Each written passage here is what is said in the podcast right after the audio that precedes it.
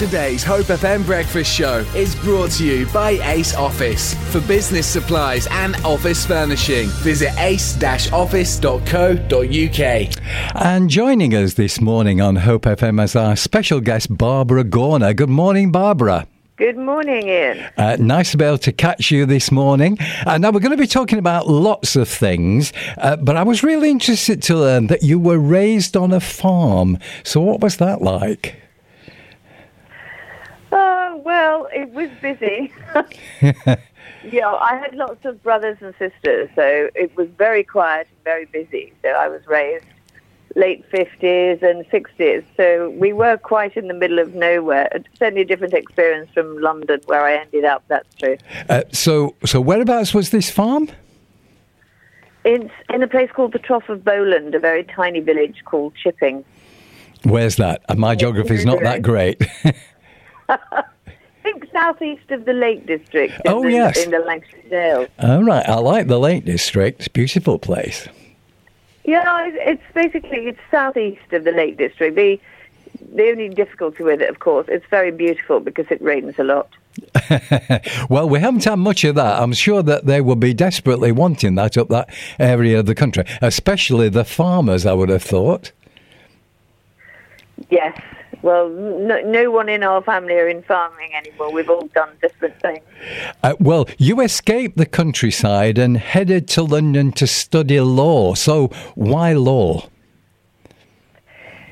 Because I had a bit of a car crash of a late teen years. My parents, in fact, separated for quite some time, and I was the eldest, and doing my A levels, and my mother had uh, three other children, and literally there was nowhere for me to go, and I ended up on other people's sofas, then in a bed sit with no bed on a sofa, and then I ended up sadly, well, it's great I have a son, but I ended up unexpectedly um, pregnant, and I had to kind of get my way out of it. So I had to do my A levels at night school. Originally, I wanted to go to university and read English, but I thought, well, I better have a serious job as I have my son to support, and that's why I, I read law, and then I uh, studied for the bar. So, okay, so you, you did a law degree, studied for the bar. What ways did you use that law background once you got into it? Well, I started uh, working for the Free Legal Information Service, which was going then to provide legal advice for people who couldn't afford it. And I started doing that in Fulham. Not that my life was very glamorous. I was actually living in a studio flat with my son because that's all I could afford. And I was in my mid 20s. And then I tried to get pupillage, and that didn't work out simply because in those days, pupillages were not paid. So I wrote to the European Law Centre and said, I'm really smart and I need a job and I think you should hire me. and that's, that's actually what I did. And Well, nothing like selling yourself, yes. yeah. Yeah. So that must have been quite tough, practicing law and looking after a young child as well, and in London. It was tough. I never had any. I was constantly broke. I was constantly broke. Um, yeah, it was tough. But when you're young, I think you can pretty much do anything you put your mind to.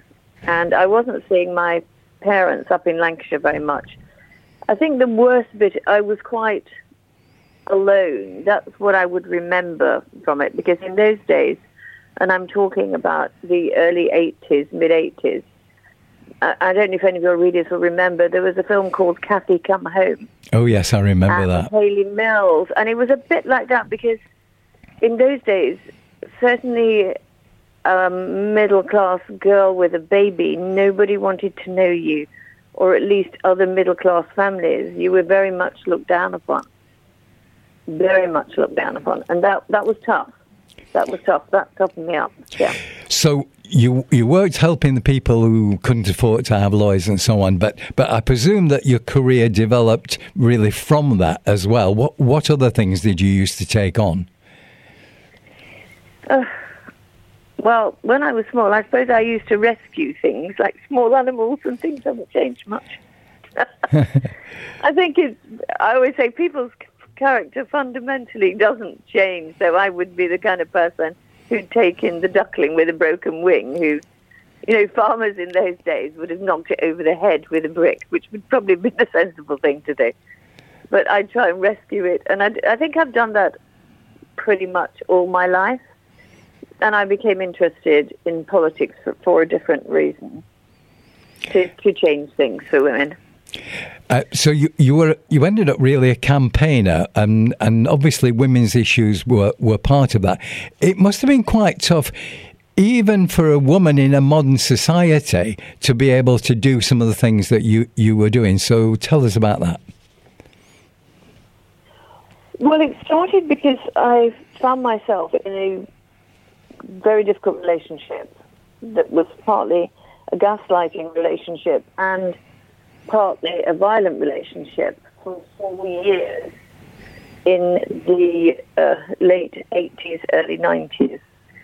And I left this person twice, and I realized at that point I had nowhere to go. And I was working in a serious job in an investment bank. And yet, at that time, I didn't have a key to my own front door. This sounds terrible when I'm saying it, but it's true.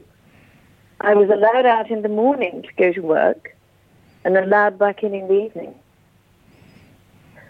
And when I finally managed to leave, it uh, honed my intention to do something about the loss of women because as I thought, I felt I had nobody to speak to and um, nowhere to go, then God help everybody else. So that's when I determined to work in some way in politics and to change things when I could and when I had the opportunity to make things better for women. And that's what I've tried to do ever since. This is Hope FM.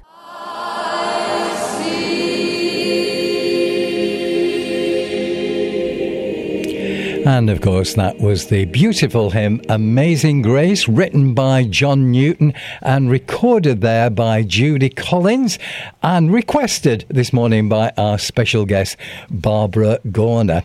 So, Barbara, you've been talking about being in a difficult relationship which you escaped.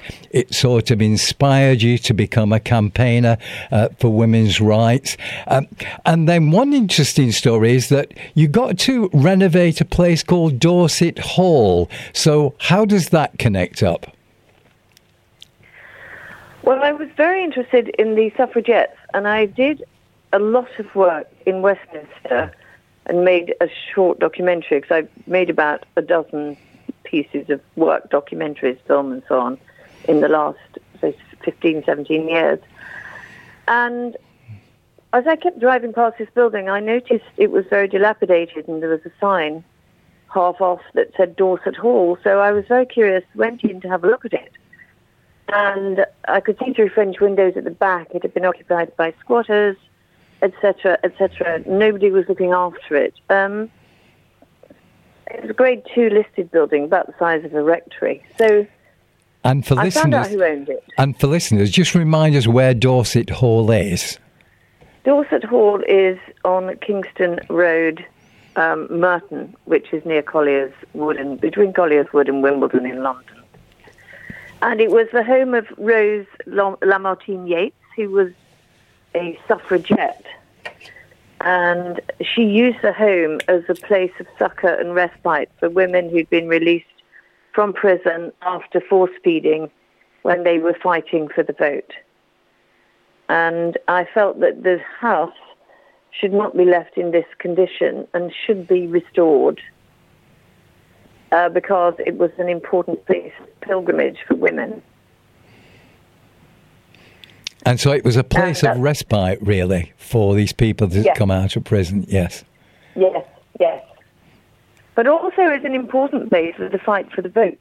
She used to make speeches and she used to gather crowds of thousands and thousands on Wimbledon Common and devoted her life to looking after others. And that's why I built a small group and decided to save this house. We have repaired it. We uh, pushed the owners. Pushed is a very polite word. Bullied, perhaps. the owners to the, the owners to repair the roof because it was raining in, and that took a year. We were working through lockdown, and I actually hired a drone and took pictures of the roof and sent it to the owners and said, "You've got a duty to repair this because my first job, save the house, then work out what we do with it because I don't want it turned into flats and knocked down. That No. would be the wrong thing to do." So that's where we are. We have a committee. I've got the National Trust involved. There are lots of other people. It's not just me. I would say we've probably got a team overall now of 12 to 15 people working out what we can do this house uh, with, and we're currently undergoing an options appraisal by the National Trust and others. So, so far it's worked out quite well. So, But it's kind of watch this space. are you optimistic that um, it will eventually get put back into its original form? It's not in bad condition because it was used for homeless people until 2016. Apart from obviously the roof needing 300,000 spending on it, which is quite a big number. Mm-hmm. The rest of it is, is reasonably sound. I have been inside the building. And we're hoping to turn it into a well woman centre or a place for women's mental health where they can go and get advice. Sounds a great project. So, you've been involved in all those sorts of things. What would you say is your passion in life? My passion is probably to push others to have courage to take steps to do something because it just takes one person and then others will follow. And now, if I'm allowed to say, my second passion is truth because I think without truth, you have nothing.